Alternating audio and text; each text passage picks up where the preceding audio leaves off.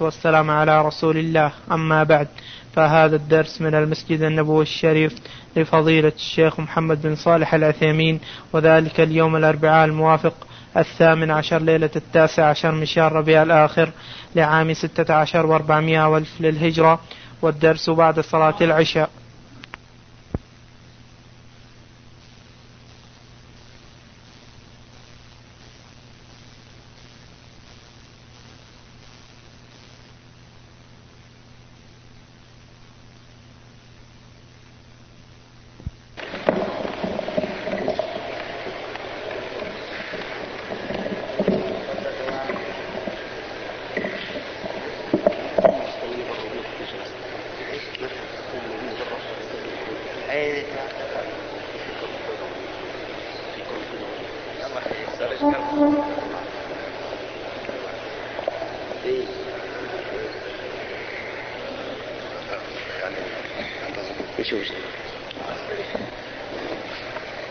الأسئلة؟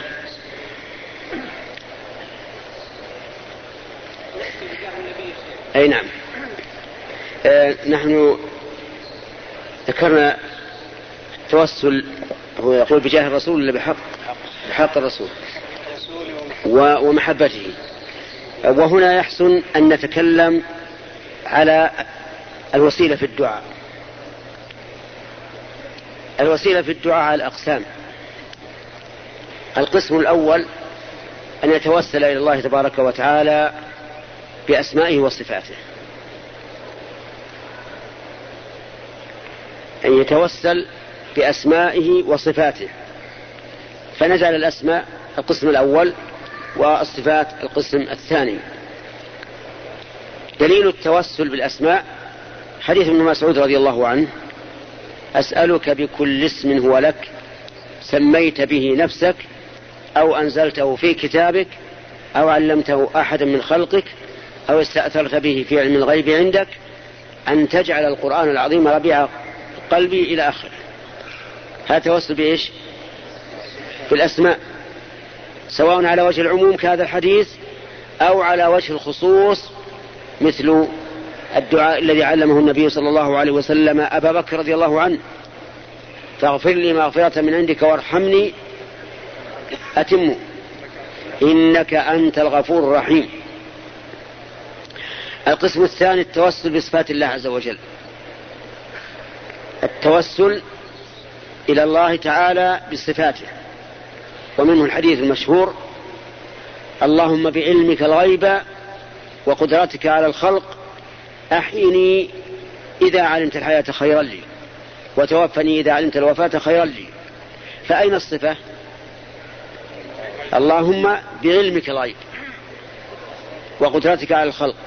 ومنه أيضا دعاء الاستخارة.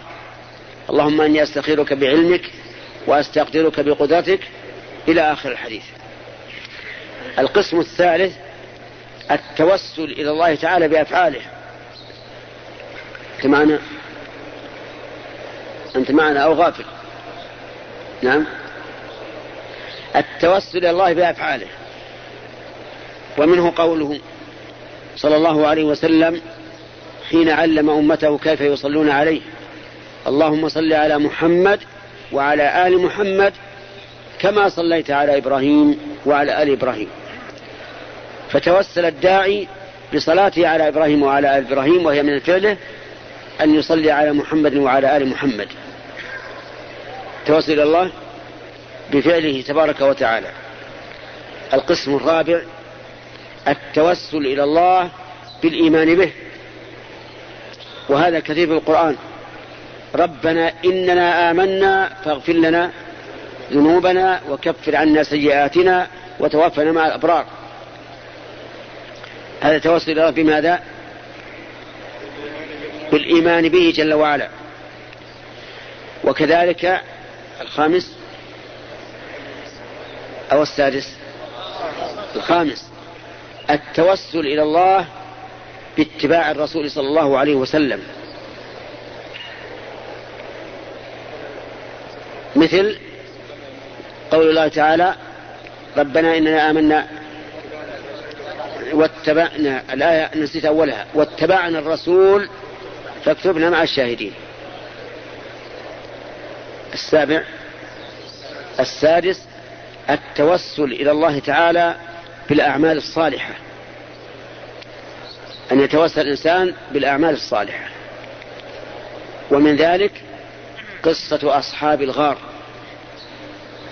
ثلاثة أواهم المبيت فدخلوا في غار. فلما دخلوا فيه أطبقت عليهم صخرة على باب الغار وعجزوا أن يتخلصوا منها. فقال بعضهم لبعض توسلوا إلى الله تعالى بأعمالكم الصالحة. فتوسلوا إلى الله تعالى بأعمالهم الصالحة أحدهم توسل إلى الله تعالى ببره بوالديه والثاني توسل إلى الله تعالى بعفته والثالث توسل إلى الله بأمانته. فانفرجت الصخرة وخرجوا يمشون. هذا توسل بماذا؟ بالأعمال الصالحة. الثامن. السابع.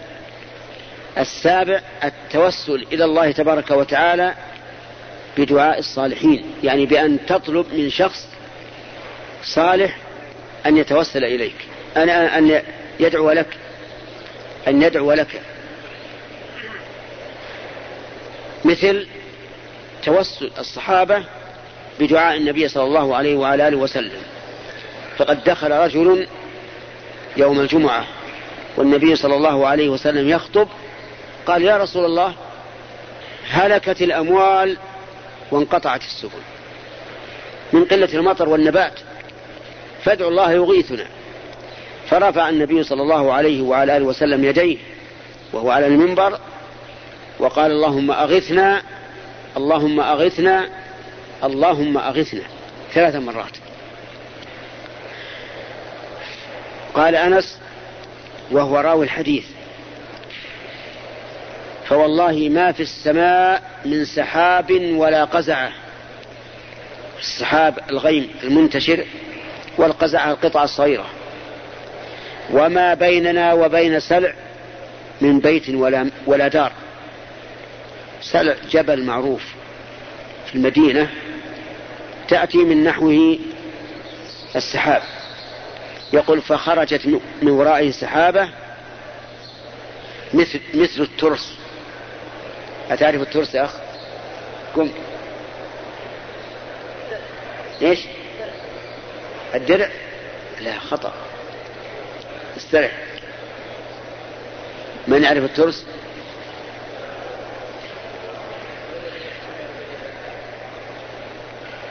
يتوقى به المقاتل السلاح يشبه الطشت. أتعرف الطشت؟ ما هو؟ إيش؟ الإناء؟ الإناء الذي توصل به الثياب.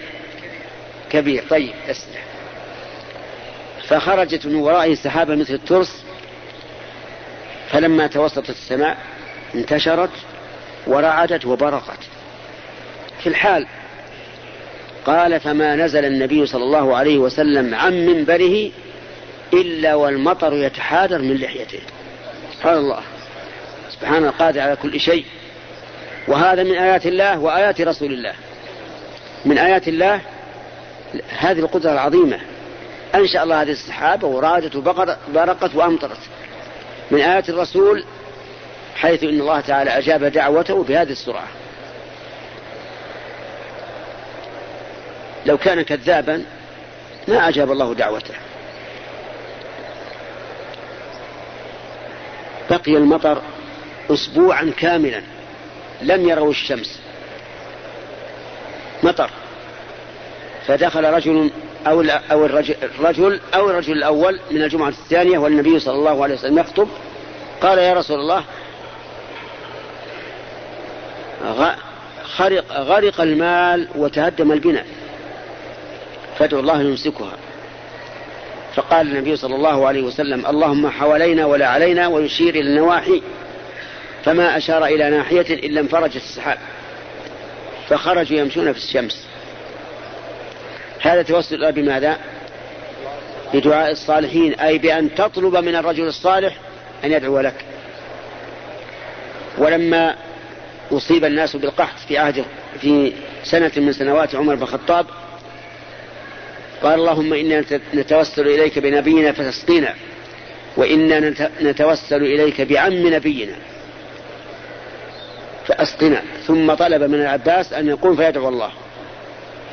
فدعا. ولكن هل هذا من المستحسن أن تطلب من رجل أن يدعو الله لك؟ الجواب لا. ليس من المستحسن.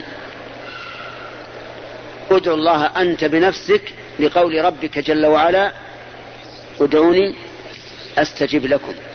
لكن إذا كان لمصلحة الناس كما لو طلبت من رجل تتوسل فيه الخير أن يدعو الله تعالى بإنزال المطر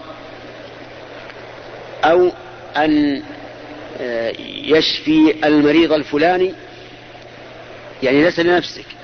هذا لا بأس به لأنه إحسان للغير أما لنفسك فلا تفعل.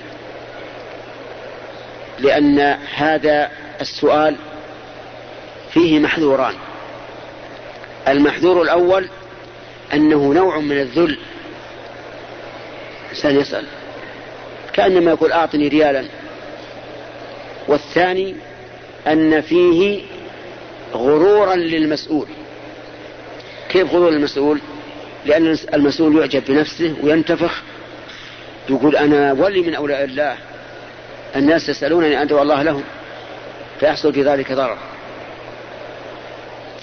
لكن قال بعض العلماء لو سألت من أخيك أن يدعو الله لك من أجل الإحسان إليه ما هو لأجل أن يحسن لك؟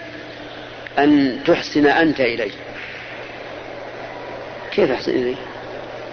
تنوي أن يثاب على دعائه لك. لأنه إحسان. وتنوي أيضا أن يقول الملك له إذا دعا لك بالغيبة آمين ولك مثله أما كل إنسان كل ما رأى رجلا يتوسم في الخير والصلاح يا فلان ادعو الله لي أو أسألك الدعاء. فهذا ليس بحسن. نعم. طيب كم كم ذكرنا الآن؟ سبعة أنواع من التوسل. يبقى عندنا الجواب على سؤال الأخ. إذا توسل الإنسان بمحبته للرسول عليه الصلاة والسلام قال اللهم إني أسألك بحبي لنبيك أن ترزقني كذا وكذا. فهذا جائز. لأن حب النبي صلى الله عليه وسلم عبادة يتقرب الإنسان بها إلى ربه عز وجل. ويجب عليك أن يكون رسول الله صلى الله عليه وسلم أحب إليك من نفسك وولدك ووالدك والناس أجمعين. وجوبا. وانظر يا إخواني التحيات لله. أول ما نقدم فيها الأخ لا اللي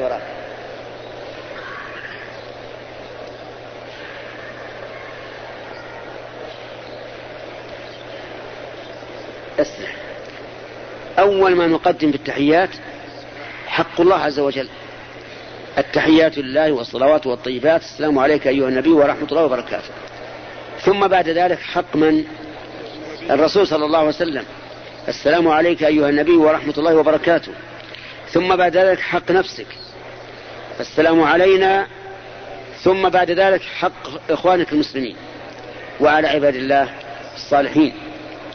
مما يدل على أن أعظم الحقوق وأولاها بالتقديم هو حق من؟ حق رب العالمين. ثم حق رسوله الأمين عليه الصلاة والسلام ثم حق النفس ثم حق الصالحين. في صلاة الجنازة التكبيرة الأولى قل قم. الفاتحة ثنى على الله. الثانية صلاة على الرسول. الثالثة دعاء عام للمسلمين. الرابعة دعاء خاص للميت. اسرع. لماذا قدمنا حقنا في السلام علينا وعلى عباد الله الصالحين ثم العباد الصالحين؟ لأن حق النفس مقدم على غيرها. لكن في الدعاء للميت ستدعو لغيرك والعموم أولى من من الخصوص. تأملوا هذه المعاني العظيمة والأسرار البالغة في الشريعة يتبين لك أنها من لدن حكيم خبير. إذا التوسل إلى الله بمحبة الرسول جائز ولا غير جائز؟ جائز لأنك تثاب على ذلك وبالمناسبة. نسمع كثيرا من الناس يقولون إبراهيم خليل الله ومحمد حبيب الله. هل هذا صواب ولا خطأ؟ تفضل. قل لماذا؟ تمام. هذا خطأ. لأن إبراهيم خليل الله. ومحمد خليل الله أيضا. قال النبي صلى الله عليه وسلم إن الله اتخذني خليلا كما اتخذ إبراهيم خليلا. وأيما أعلى المحبة أو الخلة؟ أيهما أعلى. الخلة أعلى. ولهذا لا نعلم أحدا من المخلوقين اتخذه الله خليلا إلا إبراهيم ومحمدا عليهما الصلاة والسلام. لكن نعلم أن الله يحب عالما. يحب المؤمنين. يحب المتقين. يحب الذين يقاتلون في سبيله صفا. لكن هل يمكن تقول إن الله خليل الذين يقاتلون في سبيله صفا؟ لا ما تقول. هل يمكن أن تقول إن الله خليل المؤمنين؟ لا. إذا قل إن إبراهيم خليل الله ومحمد خليل الله أيضا. واضح يا إخواني لكن بعض. تجي أدعية في الحقيقة ما لم تركز على علم. يكون الذي صاغها عنده شيء من الجهل. فيقول إبراهيم خليل الله ومحمد حبيب الله. هذا التوسل بمحبة الله بمحبة الرسول إذن جائز. التوسل بحق الرسول. هذا غير جائز. بحق الرسول. غير جائز. لأن حق الرسول من الذي ينتفع به؟ الرسول صلى الله عليه وسلم. إلا إذا قصد القائل بحق الرسول علي وهو الإيمان به واتباعه صار هذا من باب التوسل بالأعمال الصالحة. وكذلك التوسل بجاه الرسول الصواب أنه لا يجوز. و و ونقول يا أخي المسلم بدل ما أن تتوسل بأشياء مشتبهة وأشياء مختلف فيها توسل إلى الله بشيء واضح. لا إشكال فيه. عندك أنواع التوسل الجائز كم عددنا سبعة أنواع. نعم. جزاكم الله خيرا. اكتب. اكتب السؤال. اكتب السؤال في نفس الموضوع أو غيره. نعم. سائل يقول ما هو الأفضل رفع اليدين أو عدم رفعهما في صلاة الجنازة؟ الصواب أن رفع اليدين في تكبيرات الجنازة سنة في كل التكبيرات. كما جاء ذلك صريحا عن, عن ابن عمر ومثل هذا من الأمور التوقيفية التي لا, لا تكون إلا عن نص. بل جاء عن النبي عليه الصلاة والسلام أنه كان يرفع يديه في كل تكبيرة. ما هو الدليل الذين لا يرون ما ليس عندهم دليل. إلا حديث ابن مسعود أظن ولكن إذا وجد مثبت منافي فالمقدم المثبت. نعم. يقول السائل آه الدليل على الصلاة على الرسول صلى الله عليه وسلم بعد الأذان كما فعلت من قبل. نعم. اللهم رب هذه الدعوة التامة. اللهم صل صل على محمد. قبل لأن الرسول ذكر هذا قال ثم صلوا علي. فإنما كلام نسيته نسيته فإنها تحل له الشفاعة. يعني من قال مثل ما يقول ثم صلى علي حلت له شفاعتي. فتصلي عليه وتقول اللهم رب هذه الدعوة التامة والصلاة القائمة آت محمد الوسيلة والفضيلة وبعثه مقاما محمودا الذي وعدته إنك لا تخلف الميعاد. الزيادة هذه صحيحة. صححها شيخنا عبد العزيز بن باز وهي أيضا زيادة من ثقة مقبولة. وهي أيضا من صفة دعاء المؤمنين الذين ربنا وآتنا ما وعدتنا على رسلك ولا تخزنا يوم القيامة إنك لا تخلف الميعاد. جزاكم الله خيرا. سائل يقول فضيلة الشيخ انتشرت الخاتمة. إيش إيش؟ أعد. فضيلة الشيخ. تمام. طيب. انتشرت الخادمات في مجتمعنا الإسلامي وللأسف فهل يجوز أن نشتري جواري من أحد البلاد لتصبح ملك يمين؟ بدل الخادمة؟ نعم لا بأس. شراء شراء الخادم إذا كانت رقيقة حقا يعني بمعنى أنها تملكت بطريق شرعي لا بمجرد أنها رقيقة أو يبيعها أهلها مثلا لا. إذا اشتراها وهي رقيقة بطريق شرعي فهذا حسن. لكن كم يحل له إذا اشترى؟ واحدة ولا أربع إيش؟ كم؟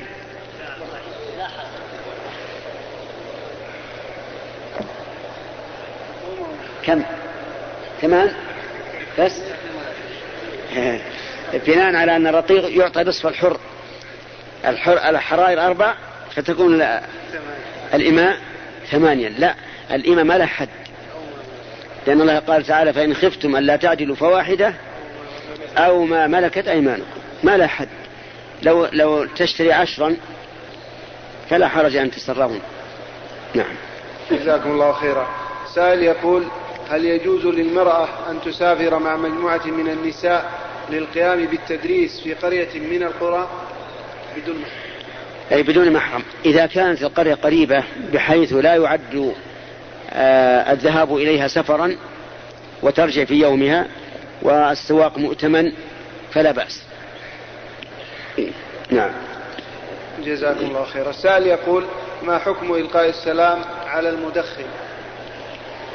حالة تدخينه ولا بعد أن ينتهي؟ مدخن. حالة تدخينه. أو إطلاق. طيب. نحن نعطيكم قاعدة مفيدة. الأصل أن السلام واجب وأنه لا يحل للإنسان أن يهجر أخاه فوق ثلاث. يلتقيان فيعرض هذا ويعرض هذا وخيرهما الذي يبدأ بالسلام. إذا لا يجوز الهجر فوق ثلاث أما في ثلاث فلا بأس. ويبقى المدخن. هل هو أخ لنا؟ أخ لنا؟ حتى حال التدخين؟ نعم حتى حال التدخين. وعلى هذا فلا يجوز أن نهجره. لكن يبقى النظر هل هجرنا إياه يكون سببا لتوبته من التدخين أو يكون سببا لاستمراره على التدخين وعناده. إن كان الأول فنعم نهجره لأن هذا فيه مصلحة له. وإن كان الثاني بمعنى أنه لا يبالي بنا سواء هجرناه أم ألقينا عليه السلام بل ربما لا يزداد إلا عنادا وكراهية وبغضا فإننا نلقي عليه السلام ولو كانت السجارة بيده. ولكن إذا سلمنا عليه قلنا باللطف واللين. يا أخي هذا لا يجوز. هذا ضرر عليك وضرر على مالك. وننصحه. وثقوا بأنه إذا أتى الإنسان الأبواب البيوت من أبوابها واستعمل الحكمة فإن كلامه سيؤثر. أما أن نأخذ بالعنف ولا نسلم عليه أو مثل نأخذ السجارة من يده نقطعه هذا ما يصلح هذا. ما هكذا دعوة الرسل. قال الله تعالى لموسى وهارون وقد أرسلهما إلى فرعون. إيش؟ قولا له قولا لينا لعله يتذكر أو يخشى. لكن لما لم يتذكر ولم يخشى قال له موسى عليه الصلاة والسلام لقد علمت ما أنزل هؤلاء إلا رب السماوات والأرض بصائر وإني لأظنك يا فرعون مثبورا. نعم. جزاكم الله خيرا. سائل يقول اختلف النبي ترى ومثل هذا أيضا مثل مدخن حالق اللحية والمسبل ثوبه أسفل من الكعب. كل هؤلاء ينظر في المصلحة إذا كان من المصلحة أن نهجرهم بأن يكون ذلك سببا لاستقامتهم هجرناهم وإلا فلا هجر. نعم. سائل يقول اختلف النقل عنكم حفظكم الله في أمر المسبحة. هل التسبيح فيها بدعة؟ نعم. أو أو سنة. أنا لا أذكر أني ذكرت فيها إلا قولا واحدا. أن التسبيح بها جائز لكن الأفضل بإيش؟ بالأصابع لأن النبي صلى الله عليه وسلم قال اعقدن بالأنامل فإنهن مستنطقات. ولأن المسبحة قد يكون فيها شيء من الرياء خصوصا إذا عقد الإنسان على رقبته مسبحة فيها ألف حبة. كأنه يقول للناس انظروا إلي فإني أسبح ألف مرة. وأيضا الغالب على الذين يسبحون بالمسبحة أنك تراه معك مسبحة. ما معكم شيء؟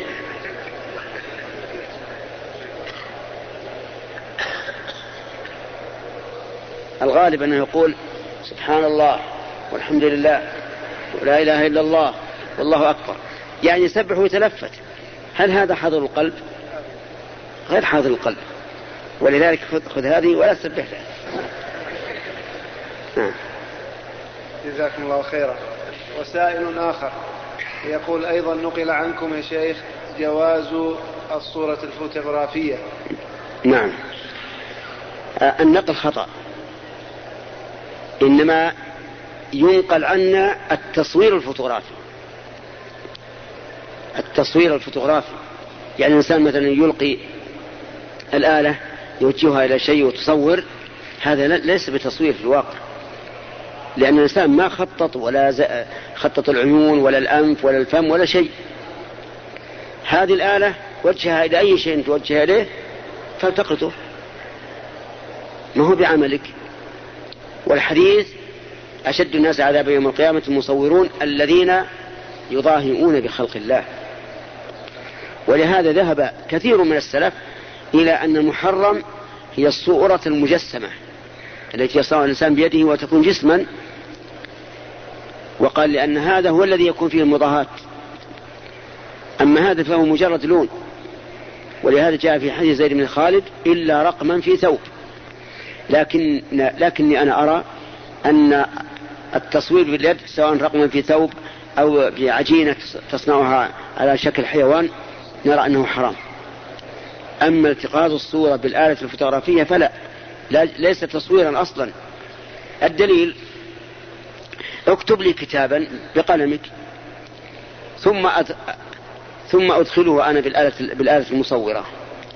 هل أكون أنا الذي كتبت الحروف هذه ولا لا؟ أجيبه. ولا ما فهمت المثال؟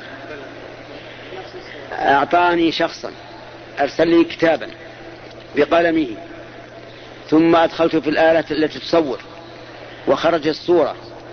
لو عرضت على أي واحد منكم يعرف كتابة الأول هل ينسبه لي ولا له؟ ينسبه له لا شك. وليس, وليس لي. ولذلك تجد الإنسان الأعمى الأعمى. يصور ولا لا؟ لو واحد أعطيناه صورة وقلنا خذ صور اللي أمامك وأمامه رجل وهو أعمى. ووجهها إليه. وضغط الزر. ونزلت الصورة. يمكن ولا ما يمكن؟ يمكن وهو أعمى. وكذلك الكتاب لكن يبقى النظر إذا صور لغرض ما هذا الغرض؟ إذا كان غرضا صحيحا مثل آه، الرخصة تبعية جواز إثبات شيء هذا لا بأس به. أما إذا كان لمجرد الذكرى وأن يكون إنسان كل ما حن إلى صديقه ذهب ينظر إلى هذه الصورة فهذا لا يجوز. لأن هذا مما يجدد تعلق القلب بغير الله عز وجل. ولا سيما إذا مات وصار يرجع إلى هذه الصور يتذكرها فإنه سوف يزداد حزن حزنا إلى حزنه. نعم. جزاكم الله خيرا. السائل يقول إيه حدد الوقت عاد ما كم الساعة؟ الآن الساعة ها؟ الآن التاسعة التاسع؟ طيب نعطيك ثلاث دقائق. ثلاث دقائق. ربع. الآن؟ الآن التاسعة اي نعم صحيح. طيب.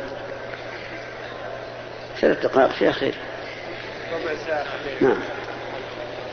يلا. السائل يقول شيخ ما هي الآلات الموسيق- الموسيقية التي يجوز أن تستخدم في حفلات الزواج عند النساء؟ الذي ورد في السنة هو الد- الدف. الدف هو عبارة عن آلة له آه لها وجه واحد. فإن كان لها وجهان فهي الطبل. وأما العود والرباب والربابة والكمنجي وما أشبه ذلك هذه لا تحل.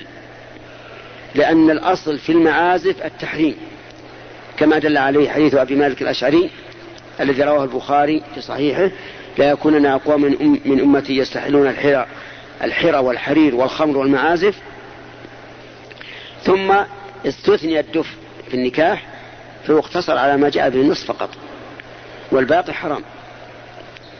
لكن يبقى النظر هل أحضر لو دعيت إلى حفل عرس في هذه الآلات؟ يقول أما إذا كنت قادرا على التغيير وجب عليك الحضور. من وجهين من جهة إجابة الدعوة ومن جهة تغيير المنكر. أما إذا كنت لا تستطيع فإنه لا يجوز أن تحضر. حتى ولو كان أقرب قريب إليك. لأن الله تعالى قال وقد نزل عليكم الكتاب أن إذا سمعتم آيات الله يكفر بها ويستهزأ بها فلا تقعدوا معهم حتى يخوضوا في حديث غيره. إنكم إذا يعني إن حضرتم مثلهم. نعم.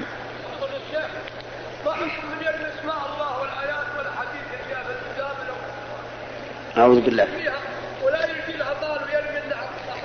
تعرف تكتب؟ ما تعرف تكتب طيب. هل نجيب يا إخوان وإن خرجنا على القياس؟ طيب. آه القرآن محترم. وأحاديث الرسول عليه الصلاة والسلام محترمة.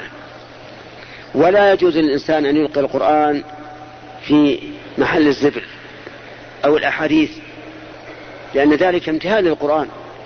ولو قصد الامتهان لكان كافرا. لكن غالب الناس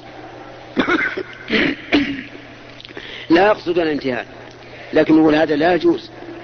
إذا انتهيت من القرآن وصار المصحف غير صالح للقراءة فأحرق أحرقه ثم آه، ادفنه أو دقه بشيء حتى يتفتت. ولا يضر أن تحرق المصحف لأن الصحابة رضي الله عنهم حين جمع عثمان بن عفان رضي الله عنه المصاحف على مصحف واحد حرقوا الباقي. نعم. جزاك الله خيرا. سائل يقول الشيخ لقد كثرت الصحون الهوائية أو ما يسمى بالدشوش وذلك في مدينة المصطفى صلى الله عليه وسلم. صلى الله عليه. هل من توجيه لأمثال هؤلاء؟ والله أنا أوجه للذين في المدينة النبوية أو في مكة المعظمة أو في أي بلد من بلاد المسلمين أوجه النصيحة التي أسأل الله تعالى أن ينفع بها إلى هؤلاء الذين ابتلوا بالدشوش. بأن هذه الدشوش مفسدة للأخلاق وتدمير للعقائد وتعويد للناس على الشر والفساد. وإذا أردت أن تعرف ذلك فمن, فمن أين مصدرها؟ من أولياء للمؤمنين ولا أعداء المؤمنين؟ أعدل المؤمنين. وهل تظن أن عدوك يرسل إليك شيئا ينفعك في دينك ودنياك؟ أبدا. ولهذا أرى أن اقتناءها حرام وأن الإنسان الذي يقتنيها سوف يبوء بإثمها بعد مماته لأن هذا الرجل هل يدري متى يموت؟ إذا مات من, من سيستعملها؟ ذريته. وأهله. كل لحظة ينظرون إلى هذا الشيء المحرم فعليه إثمها. لأنه هو السبب. فانظر لعداوة الإنسان لنفسه. يكون شيئا يأثم به بعد موته والعياذ بالله. وسيتمنى أنه لم يفعل ذلك. لكن أنى لهم التناوش من مكان بعيد. فأرى أن من عنده شيء أن من عنده شيء من ذلك أن يكسرها وجوبا ولا يبيعها أيضا ولا يبيعها لأن إذا باعها سيبيعها على من؟ على من يستعملها في الحرام. فيكون ذلك داخلا في قول الله تعالى ولا تعاونوا على الإثم والعدوان هذه نصيحتي. ومن أراد أن يعرف مدى ضررها فلينظر إلى الصبيان كيف تلقوا منها وماذا تلقوا منها. كل شر كل بلاء. لذا أكرر النصيحة في هذا المسجد المبارك لإخواننا الذين ابتلوا بها أن يتوبوا إلى الله وأن يكسروها. وليعلموا أنهم إذا فعلوا ذلك لله فسيجدون لذة في قلوبهم من الإيمان بالله عز وجل وطاعته. أسأل الله لنا ولكم الحماية مما يسوء. نعم. جزاكم الله خيرا. سائل يقول هل يجوز تصنيف الناس بأن هذا من جماعة كذا وهذا من جماعة كذا؟ يجوز أن يصنف الناس فيقال هذا مؤمن وهذا كافر. فاليهودي يهودي كافر والنصراني نصراني كافر والشيوعي كافر ملحد أما المسلمون فهم أمة واحدة. لقول الله تبارك وتعالى وأن هذه أمتكم أمة واحدة. ولا يجوز أبدا أن يتفرق المسلمون. فيكون هذا تبليغي وهذا سلفي وهذا إخواني. وإيش بعد؟ نعم. إيه؟ نعم. إيش؟ جهادي؟ هذا جهادي. وهذا جماعة إسلامية.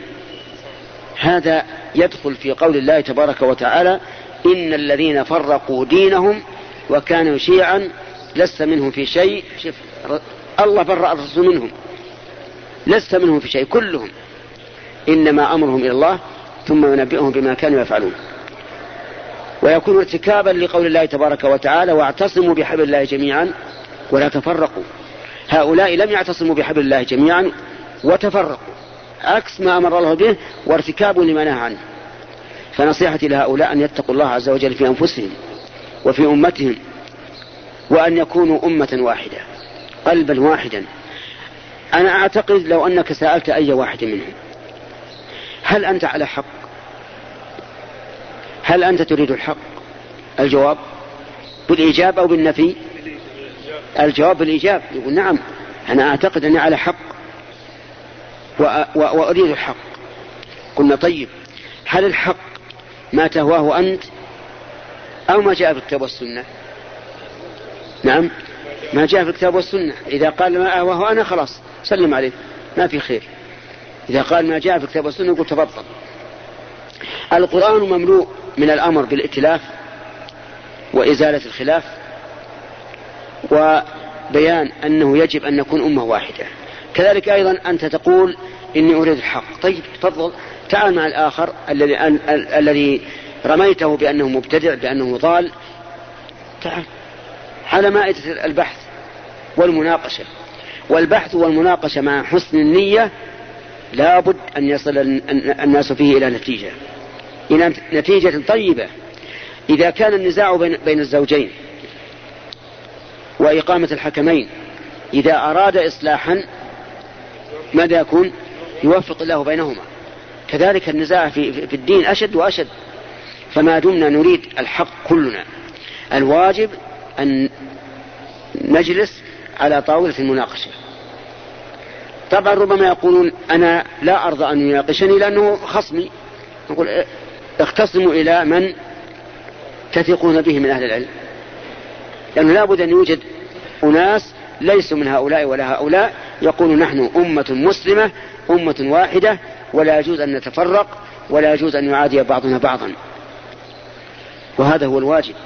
وإني أقول إن التفرق باللسان اليوم ربما يكون تفرقا بالسنان غدا. نسأل الله العافية. أنه ربما يتطور هذا هذا هذا الخلاف ويتوسع حتى يكون قتال. مثل ما وجد فيما سبق وفيما حضر. فالواجب طرح هذا الشيء وأن نكون أنفسنا من جديد وأن لا نذهب طاقاتنا بعضنا على بعض. وما أحسن ما كنا نسر فيه قبل بضع سنوات من اتجاه الشباب إلى وجهة واحدة. لكن مع الأسف أنه كان فيه التفرق الآن. تفرق ينشأ من بعض الكبار. قد يكون الصغار يعني ما في ليس في قلوبهم شيء لكن يوغر الصدور بعض الكبار والعياذ بالله. ثم يصبح الناس فوضى. فنصيحتي وأرجو الله سبحانه وتعالى ينفع بها أن نزيل ذلك اطلاقا. نقول كلنا أمة مسلمة. ربنا واجعلنا مسلمين, مسلمين لك ومن ذريتنا أمة مسلمة. وش الفائدة من أنك أنت تأتي تحيك الشر والبلاء والكيد لأخيك؟ والله الأعداء أعتقد أنهم يفرحون بهذا كثيرا. يفرحون. يقول الحمد لله بأسهم إيش؟ بينهم. نحن كفينا نبقى متفرجين. مضى ثلاث دقائق. باقي ثلاث دقائق. باقي خير إن شاء الله. لا مانع. أنتم تجعلون الدقيقة خمس دقائق تكون ربع. تفضل.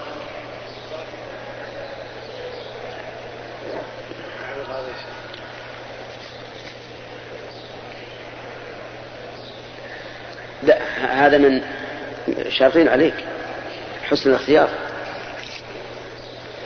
يقول السائل هل يجوز الحلف بكتاب الله؟ إيش؟ الحلف بكتاب نعم. آه الحلف بكتاب الله جائز. إذا قصد القرآن.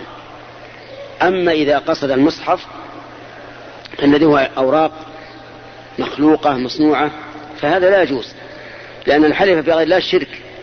كما قال النبي عليه الصلاة والسلام من حلف بغير الله فقد كفر أو أشرك. لكن إن أراد القرآن فلا بأس. لماذا؟ لأن القرآن كلام الله وكلام الله صفة من صفاته والحلف بصفات الله جائز. نعم.